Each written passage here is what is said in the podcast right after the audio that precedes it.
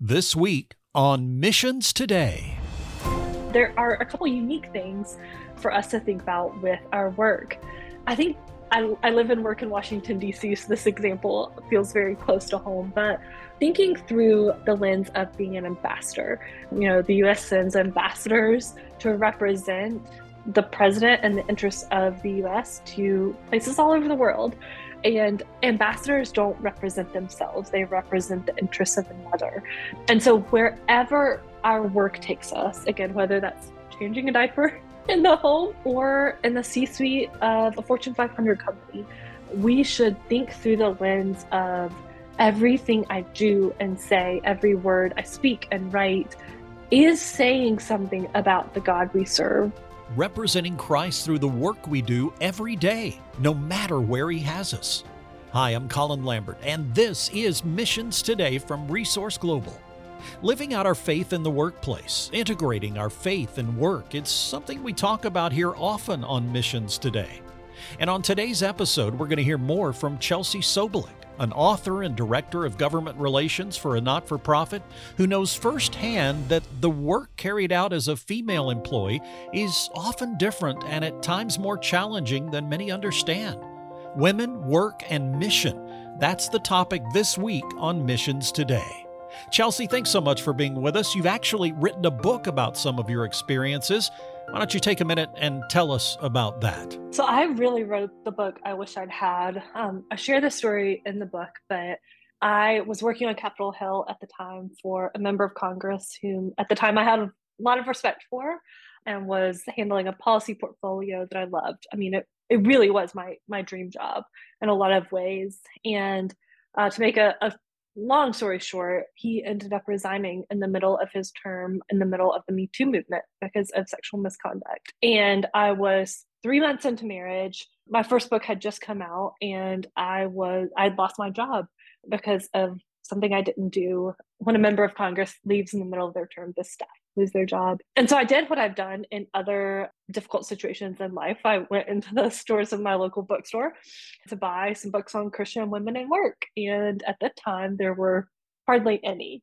And none of those at the time really um, addressed some of the more difficult conversations around being a Christian woman in the workplace. So I instead bought almost every book I could find on work, calling, vocation, and then did my own research on what scripture says on women who work. And, and then again wrote, the book i wish i'd had at that time but i really my, my prayer for this book is that it really serves as a companion to other women who are thinking through unique challenges and opportunities that women face in the workplace. Well, maybe a good place to start as we begin to dive into this conversation, and I would do it whether we were discussing men or women or just the idea of integrating faith and work or the value of work in general, is that concept, uh, the biblical concept of the value uh, and worth of work. I know that's kind of at the foundation of how you built this book. Talk for a moment about what you learned that the Bible says about the value of work? Scripture has a lot to say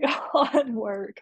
And I think one of my favorite things researching and and really exploring this this topic is work predates the fall. On the very first page of scripture, we see God at work, creating the world with his words, and he declared his work to be good. We know that he creates Adam and Eve. And this part's really important. And I, I want to hone in on this part particularly, he gave both Adam and Eve the creation mandate, which is the, the charge to be fruitful, multiply, fill the earth, subdue the earth, and cultivate the earth. And I think it can be a temptation to think he just gave part of it to Adam and part of it to Eve, but he gave the creation mandate to both of them. So in Genesis, we see that both men and women are commanded to subdue and exercise dominion over the earth. Work is one of the ways through which we image God. God worked, he called humanity to work. But I think it's really important for Christians to understand work was originally a good for humanity. And I'll be the first to raise my hand and say, I feel the implications of sin on my work every single day. I think all of us do, because sin marred everything. But the good news of scripture is that sin does not have the final word the gospel changes everything. And the gospel means that God is redeeming all things to himself, including our work. And so we are now free to work from a radically different perspective than people who don't know the Lord because we know that our work not only matters today, it's one of the ways through which we love our neighbor, our work also has eternal implications. So I, I think again, scripture is far from silent, but I think understanding that it was originally a good predates the fall and kind of bookending um, God's redeeming everything to himself, including our work. Yeah, such a key way to view work. Uh, so many people look at it in such a negative way, and I've had plenty of reasons to do it, as you've just mentioned as well. yes. But understanding that it was there before the fall, it wasn't just the result of sin. There were good implications to it, and then the redemptive nature of it too. That's where I want to go next. Talk for a moment about that idea of redemptive work. What does that really mean to a follower of Christ? So after my um, I, after I left Capitol Hill, I was working um, in a job I did not enjoy um, at all, and I really started to think: Does God care about my professional life? How do I honor the the Lord in a job I'm I'm not thrilled about? And I think undergirding a lot of those questions I was wrestling with is how does God redeem work? Of course, we know He's ultimately on the final day going to redeem all things to Himself, but here and now, how does God redeem our work now? And I think when we view our entire lives, to steal a phrase from Eugene Peterson, as that long obedience in the same direction, faithfully co laboring with Christ, we can reorient our perspective. And there's two pillars that I've found that God uses to redeem work. Number one, the term that is used in Genesis 2 for work was actually a Hebrew word that means work, worship, and service. And so God's original design and desire for our work is that it would be one of the seamless ways in our days that we worship him and we can do this even now post fall we can use our work and view our work as a way to worship god and the second pillar that i think god redeems work by is us viewing it and engaging in work as a way to love our neighbor. Martin Luther once said that God doesn't need our good works, but our neighbor does. And so, work is one of the ways through which we love our neighbor. And I, I want to put a pin in this and, and say one thing first.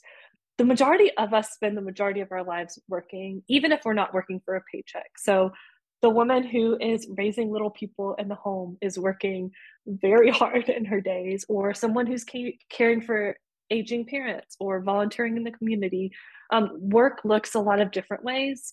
I think we can kind of traditionally think of it as a more traditional workplace, but there's so many different ways through which we work. And so viewing our work as a way to love our neighbor and there's some work that it's kind of easy to make that connection. And then there's other types of work where maybe someone's stocking the shelves of walmart and thinking how on earth does this help my neighbor to flourish?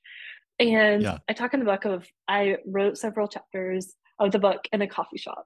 And for me to be sitting there in that chair on my computer drinking a cup of coffee the amount of people around the globe that had to be proficient and excellent at their skill set to be able to enable me to do my work then is astounding. I mean, I could never design the Apple computer I was working on, but there are people who are very gifted in that that could. So really thinking through how does the, the work of my days help my neighbor to flourish i think is a really helpful question for us to think about. People tuning in who are hearing us not talking about missions per se today it is a topic we deal with regularly here on missions today which is this integration of faith and work and the importance of faith in our lives as it relates to our work and the importance of work in our lives as it relates to our faith you know, most of us, I think you kind of alluded to this, but most of us across the globe who are Christ followers are not going to be during our lives engaged in ministry per se.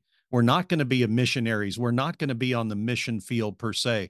But most of us have opportunities to live out our faith, to live out our calling, to live out our mission right there in the workplace. And men and women have been doing that since the beginning of time, as you've described.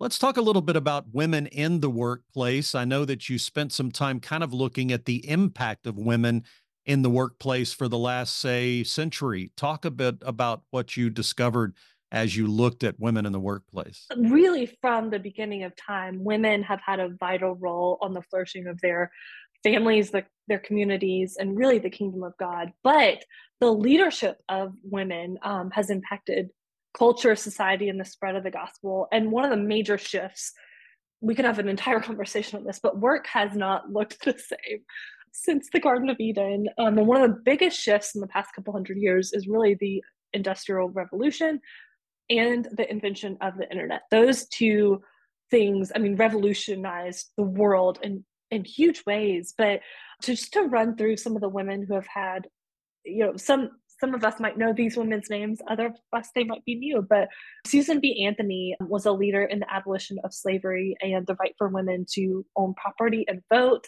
Lottie Moon was the first single missionary sent by Southern Baptists. Amy Coney Barrett is a brilliant Supreme Court um, justice, a mother of seven children, including several who joined their family through adoption.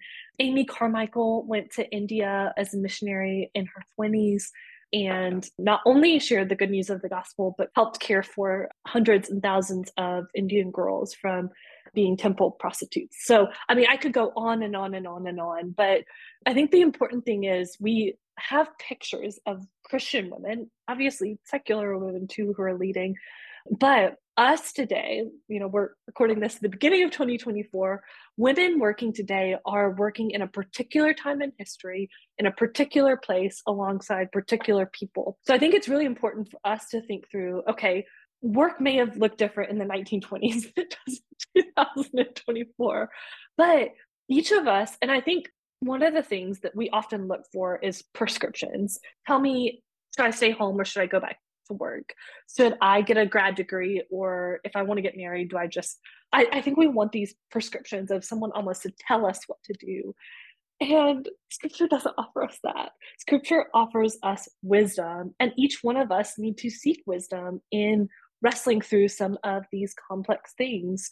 One of the promises of scripture is God will give us wisdom if we ask for it. And so you know, I don't offer a woman, I don't say a woman should only stay home or a woman should always go back. I, I don't say those types of things in the book because I want to give women some some frameworks to think through some of these topics, but also the flexibility and freedom to follow the Holy Spirit as He's leading in those those decisions. Let's talk for a moment about your story. You you you alluded to it a little earlier. The the challenges with what happened with your uh, Congressperson, but you've shared in your book and you've shared many stories about how you yourself faced uh, what might be called discrimination or you know glass ceilings different things like that in your workforce which i think many men uh, most of the time can't identify with. Can you just share a, a couple of things that come to mind as you think about some of those challenges that you faced and then maybe how you began to or how the lord began to show you how to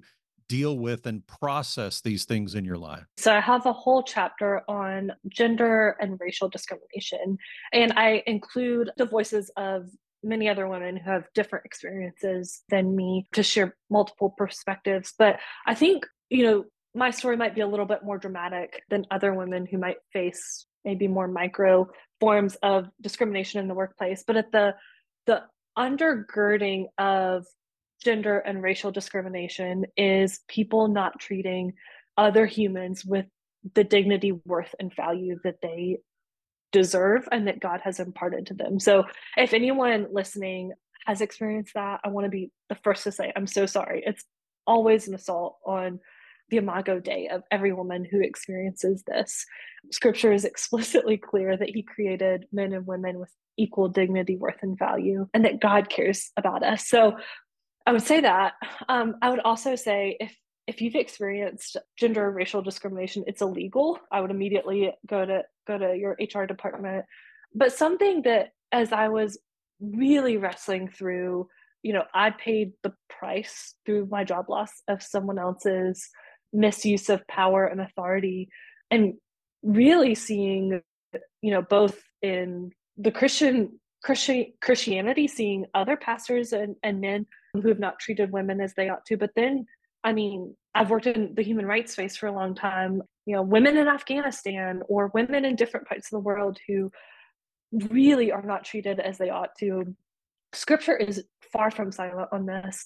And something that really was a comfort to me personally, but then I hope is a comfort to other women who might have experienced gender or racial discrimination. Jesus's treatment of women was completely countercultural. The Bible constantly speaks of God's value of women. We see the indispensable role that they played in redemptive history.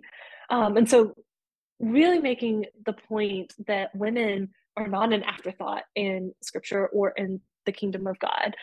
And understanding that, you know, men and women are going to mistreat each other. It's always wrong. We should always push push back against the darkness. Unfortunately, it is one of the the, the results of living in a sinful world. But Jesus was the perfect man and he never mistreated women. He actually treated women in ways that were incredibly revolutionary and countercultural for for the time. And so I don't mean this to sound trite at all, but holding the tension of we live in a sinful and fallen and broken world, we should push back against the darkness while also holding on to our Savior Jesus gave us the perfect example of what manhood was and that he never mistreated anyone. And ultimately, he will bring justice.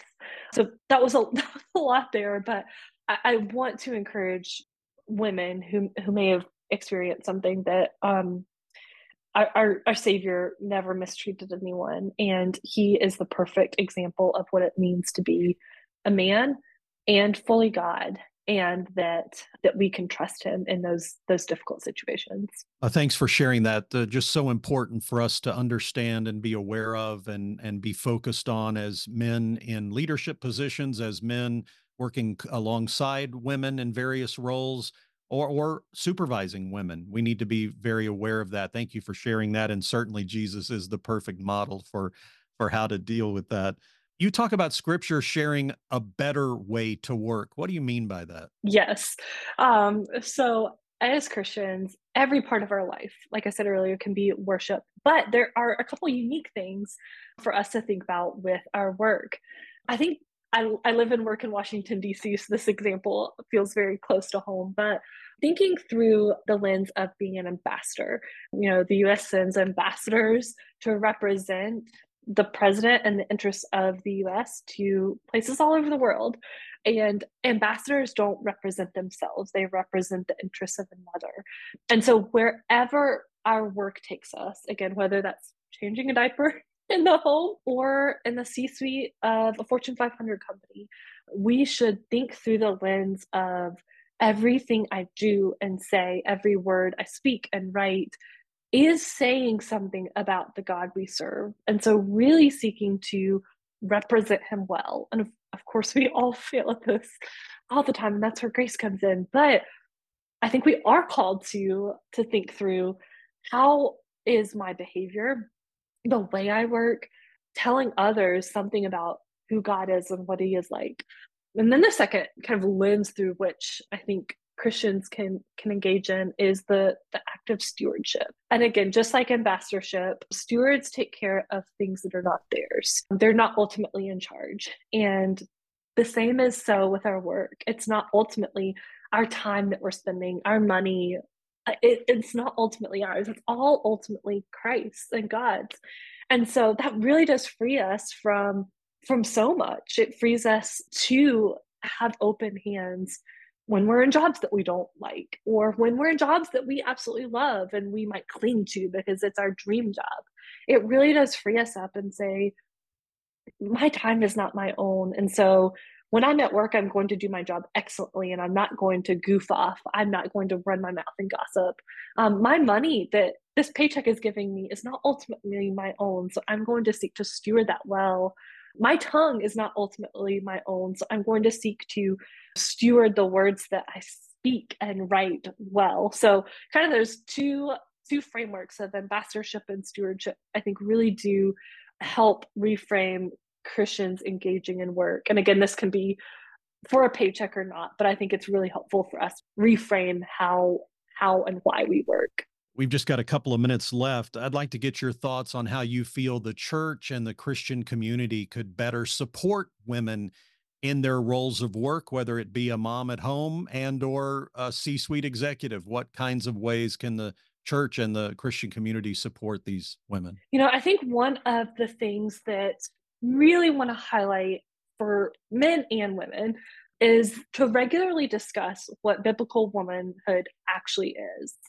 And I have certainly heard in in different environments I've been in that a woman's highest calling is to be a wife and mother. And I really want to push back against that because motherhood and marriage are good God designed roles. But God does not call every man or woman into those roles. And our single women and childless women have just as much value and worth in the kingdom of God and in our churches as those who are married and have children. And the second thing that you know I want to push back against that particular phrasing is God does not call every woman into those roles for all of their life. I just finished Ellen Vaughn's biography of Elizabeth Elliot. And one of the things that really stood out to me is she was married to three different men in her life. For a season, she was called to be Jim Elliot's wife. That season ended. And so, you know, she was a widow and unmarried for a long time before she got married again. And so, really, really talking about and honoring what biblical womanhood actually is and what our calling as women actually is, which is surprise the same as as men. The call that god gives to the christian is the call to the great commission and the great commandments. Those are a woman's highest calling and that's a man's highest calling the calling to glorify god love him and love our neighbor. And so i think painting a broad picture of biblical womanhood and not speaking and again this is not to diminish at all. I'm i am a wife and a mother. That's not to diminish at all those roles but those roles are not meant to bear the weight of our calling. Our calling is much higher. You know, we might step into and out of roles, but our calling never never changes. And so I would really encourage churches and pastors and and others to really think through and pay a I mean, be honest about what scripture says that biblical womanhood is. I know that you have some words of encouragement for women who are feeling unseen, who are feeling that they're in a job that doesn't matter or is not uh, worthy. Maybe just a couple of words of encouragement for ladies listening today who might be in that position. I mean, I know this feeling so well. You know, you may have sent an email that no one reads or changed your 10th diaper of the day or washed another load of laundry or whatever it is. You know, most of our days feel so achingly ordinary. Um, but you know, earlier I talked about all these women, we know their names, we know the impacts that they had on history.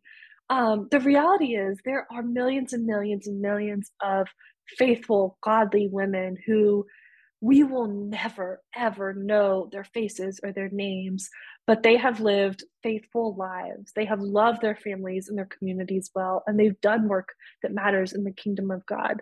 Um, and I think the important thing to know in those moments where we feel like, anyone see or care about this? Um, remembering that God God knows and God sees and God has promised to never leave forsake or leave his children. And so in those moments where we just want to bang our head against a wall or we feel so lonely or underappreciated all of this remembering that God is present in those moments and knowing that um, our work really does matter for today um, but our work also matters for eternity. And so we are not left alone in those hard days, those hard moments. And we know that what we're doing here on earth will matter for eternity. And so as we're changing another diaper or sweeping the floor or typing up an expense report, whatever it is, God's present with us in those moments. And these achingly ordinary moments do have um, do have implications for eternity. So I think that that holding on to those two things together um, has been a great comfort for me in those moments where I feel unseen. I feel, um, you know, like it doesn't matter, but um, our work does matter. And I want to encourage others that your work matters and God sees you wherever you are. Oh, such an important message. Let me say it again God loves you, your work matters, and He sees you wherever you are. And He has you there for a purpose. That is your current mission field. I so appreciate Chelsea being willing to share some really tough stories so that we as individuals and as the church can be more attuned to supporting women who are working. If you'd like to learn more about Chelsea or her book called To Cultivate, be sure to check out our links in today's podcast notes. Well, that's all the time we have for this week. Next week, we're going to hear from a woman who joined her husband in trading in their American careers to go to a small, forgotten area of Africa to fight AIDS and other health issues. You'll be amazed by their story. You know, it's so helpful to us as you subscribe to the podcast, rate it, leave a review on iTunes. Every one of those things helps us. Subscribe, ring that little bell so you know about every new podcast episode. Rate it, leave a review for each program on iTunes. And if you have feedback from me, I'd love to hear from you as well. C. Lambert at missionstoday.com. C. Lambert at missionstoday.com. And be sure to follow us on Instagram and Facebook at Missions Today Radio. Missions Today is a production of Resource Global. We'll see you here next week.